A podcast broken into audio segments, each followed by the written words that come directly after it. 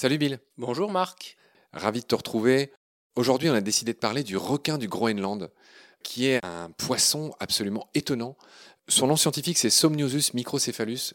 Et à part le fait qu'il a une petite tête, ce que tout le monde euh, intuite euh, assez naturellement, il y a aussi l'idée de sommeil. Et tu vas nous l'expliquer. C'est sans doute parce que ce requin euh, se meut extrêmement lentement. C'est vraiment l'inverse d'une Formule 1. Et donc, c'est sans doute grâce ou à cause de ça qu'ils ont été nommés comme ça. Bill, en premier lieu, est-ce que tu pourrais nous dire le mode de vie de ce qu'on appelle aussi le lémargue? Le requin du Groenland s'appelle le lémargue. Oui, le requin du Groenland s'appelle aussi le lémargue du Groenland et c'est un, requin très très lent qui vit au ralenti dans des eaux très froides au nord euh, de la planète, hein, vers le, le pôle Nord, euh, l'océan glacial arctique. Parfois, il descend assez bas, on en a même retrouvé des individus jusqu'à Cuba. Mais en général, euh, ils sont cantonnés vraiment à tout le nord de l'Europe, Groenland, Islande, Norvège, etc. Ils nagent à 1 km heure donc c'est très très lent, ils vivent complètement au ralenti. Voilà, c'est une de leurs grandes caractéristiques, cette nage au ralenti, même moins d'un kilomètre heure, j'ai vu dans certains cas, j'imagine ça, ça dépend des études, c'est pas grave.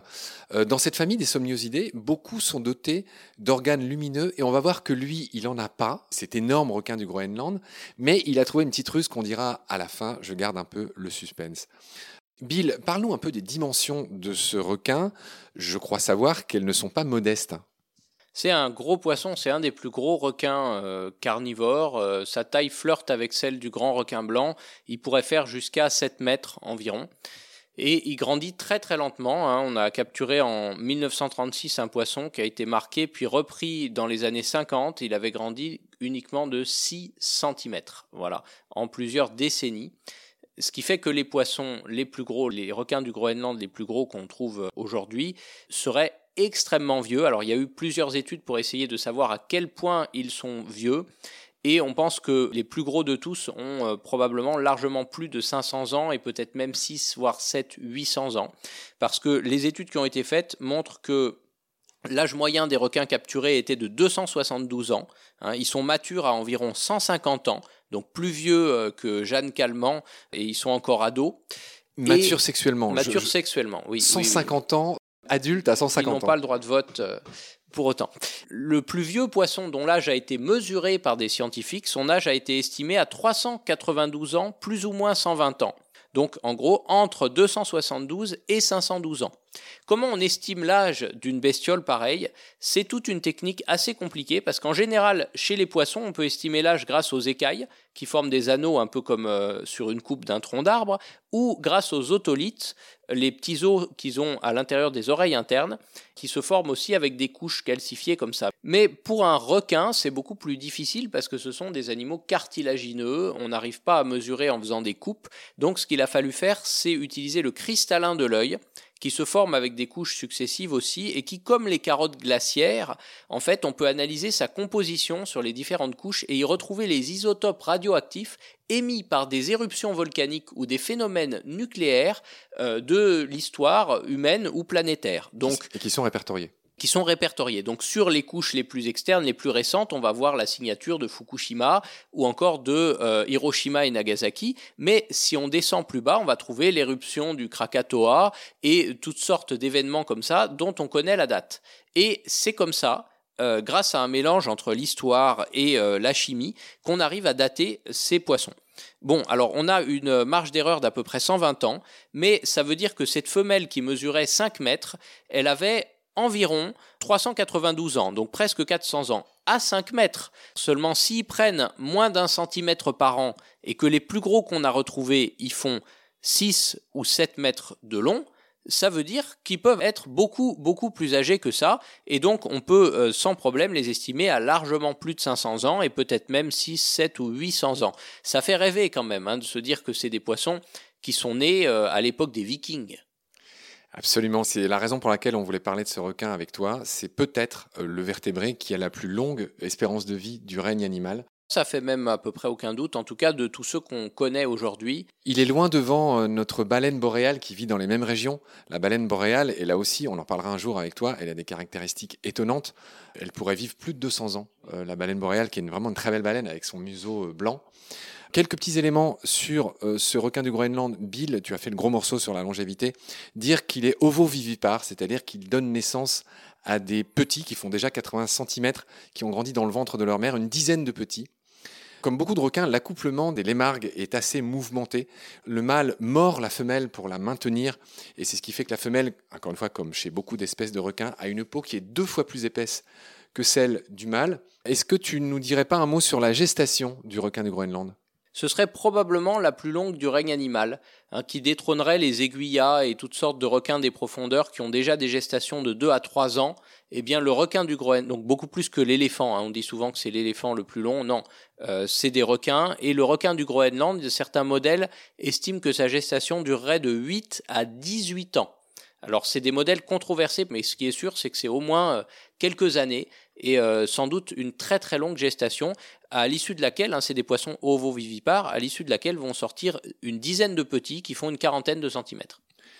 Bill, un mot sur la chair toxique de ce poisson. J'aimerais d'abord que tu nous dises pourquoi elle est toxique. La chair du requin du Groenland, elle est toxique parce qu'elle contient de l'oxyde de triméthylamide, qui est un produit chimique euh, dérivé de l'urée, hein, qui lui tient lieu un petit peu de vessie natatoire. En fait, ça sert à un petit peu améliorer sa flottabilité et aussi à permettre de l'osmose. Chez les requins, euh, les phénomènes d'osmose, c'est-à-dire d'équilibre entre le corps du requin et l'eau de mer, sont assurés par une concentration en urée dans le sang qui leur permet d'être aussi salés que l'eau de mer, en quelque sorte, ce qui leur évite de se déshydrater ou de se gonfler d'eau au contact de l'eau. Les requins, qui sont de très très vieux êtres, hein, qui sont apparus pareil il y a 400 millions d'années, euh, n'ont pas évolué comme les poissons. Ils sont moins lourds, c'est-à-dire qu'ils n'ont pas d'eau, ils ont des cartilages, hein, mmh. euh, c'est bien connu. Et ils ont une autre méthode pour euh, assurer leur flottabilité qui passe par le fait, je vais le dire très vulgairement, de se pisser non pas dessus mais dedans. C'est-à-dire que l'urée est contenue dans la chair de ce requin, ce qui lui donne déjà très mauvais goût et ce qui rend sa chair toxique. Mais il me semble, cher Bill, que certaines peuplades euh, le cuisinent et que même tu en aurais déjà mangé. Exactement. Alors ce requin, il sent la pisse. Hein. Et d'ailleurs, c'est son surnom. C'est son, surnom. C'est un animal assez légendaire chez les Inuits, mais qui est toujours relié plus ou moins à l'urine. Il serait issu du pot de chambre de Sedna, déesse de la mer, quand elle aurait versé euh, son pot de chambre euh, dans l'océan.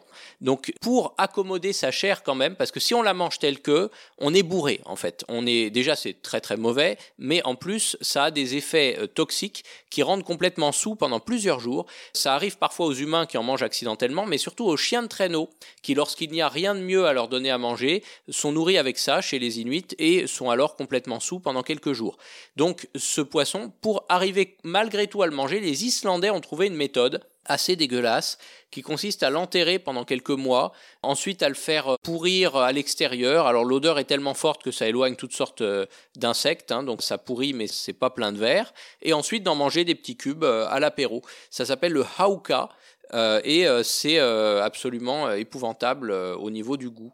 ça se consomme du coup avec un alcool très fort pour essayer de faire passer le goût. Alors moi j'avais vu un truc qui, qui s'écrit Akarl, c'est la même chose. Voilà, c'est ça, ça se prononce Hauka, mais ça s'écrit Akarl, H-A-K-A-R-L. Alors ce requin, il était aussi autrefois recherché pour son huile, hein, pour euh, l'huile issue de son foie, qui servait aux Inuits à produire une sorte de, de pétrole. Hein. Euh, ensuite, une fois que les pétroles de synthèse sont arrivés, cette activité s'est arrêtée. On n'en capture plus que de manière accidentelle maintenant, à peu près 3500 individus par an. Et il n'y a pas moyen de savoir, pour l'instant, on ne sait pas si c'est euh, trop ou pas, si l'espèce est menacée ou non. Ce qui est sûr, c'est qu'ils mettent énormément de temps à reconstituer leur population, donc il faut y faire très très attention. Malgré ça, les Inuits essayent de valoriser les captures accidentelles en en faisant du biogaz pour, en fin de compte, revenir à, la lampe à pétrole. Voilà, à la lampe à pétrole. Comme c'est des animaux qui de toute façon sont capturés, euh, c'est pas un problème, mais euh, il faut faire très très attention aux captures de ce poisson parce qu'on ne sait pas. Avant, ils étaient protégés par la glace, la majorité de leur population, mais maintenant que la fonte des glaces fait qu'on a beaucoup de nouvelles zones qu'on peut exploiter, il se peut que ces populations deviennent menacées. D'accord, on n'a pas trop parlé de ce qu'il mangeait, je vais le dire rapidement. Euh, Mm. C'est un charognard, il est connu pour ça, mais il peut aussi être fulgurant. Il peut choper un phoque qui passerait trop près de lui. On a trouvé des restes de beluga, d'ours euh, dans son estomac. Et je finirai en disant, euh, j'en avais parlé au tout début de l'émission, que la plupart des individus ont des copépodes, ont des petites crevettes allongées qui vivent dans leurs yeux. Ça paraît très cruel, mais ça aurait une utilité, car ces copépodes émettraient une petite lumière qui pourrait attirer leur proie dans les profondeurs où ils croisent. C'est bien Oui, ça. c'est des parasites, hein, ces copépodes. Ils sont très parasités, ces requins, mais ça fait partie de, De la, nature. Et donc, ces parasites se logent dans leurs yeux, ce qui finit par les rendre complètement aveugles hein, au bout d'un moment. A priori, oui, la lumière émise par ces copépodes pourrait aussi servir aux requins à attraper ses proies, ce qui est euh, une contrepartie euh, raisonnable. Ce sont des requins benthiques qui vivent très profond et donc aux profondeurs où ils vivent, il n'y a pas de lumière. Donc leurs yeux ne leur servent à rien. Et donc ça a été recyclé. Ça paraît cruel, mais en fait, c'est presque une symbiose. Ça pourrait peut-être. Alors, c'est pas encore prouvé complètement, mais on suppose que oui. Il pourrait en tirer un effet bénéfique. Bill, est-ce qu'on a tout dit sur le requin? Est-ce qu'on peut emballer cet épisode ou est-ce que tu veux ajouter quelque chose? Euh, J'ajouterais que si vous voulez en savoir plus sur ce requin et sur les écosystèmes du nord, euh, de la mer du Nord, euh, je vous conseille l'excellent roman de Morten Stroksnes. Le E a un tréma, donc ça se prononce probablement plutôt Morten Stroksnes.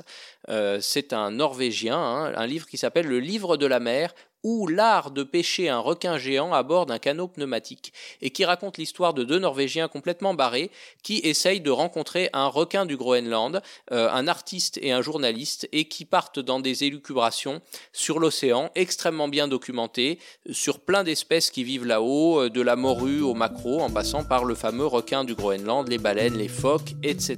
On y apprend plein de choses et c'est très agréable à lire. Et ce qui est rigolo, c'est qu'en anglais, ce livre s'appelle Shark Drunk, bourré de requin, parce que ce requin donc a des effets euh, comme de l'alcool, comme on disait tout à l'heure.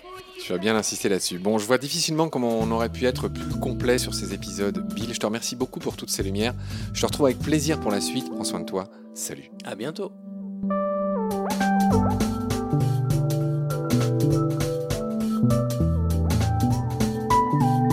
L'océan, c'est la vie. C'est-à-dire que notre vie est intimement liée à la vie de l'océan. Voilà, c'est ça, pour moi, la seule chose qui compte. Tout le reste est secondaire, tirer du pétrole, des trucs. Pourquoi faire? Pour augmenter de 5% la production Rigolade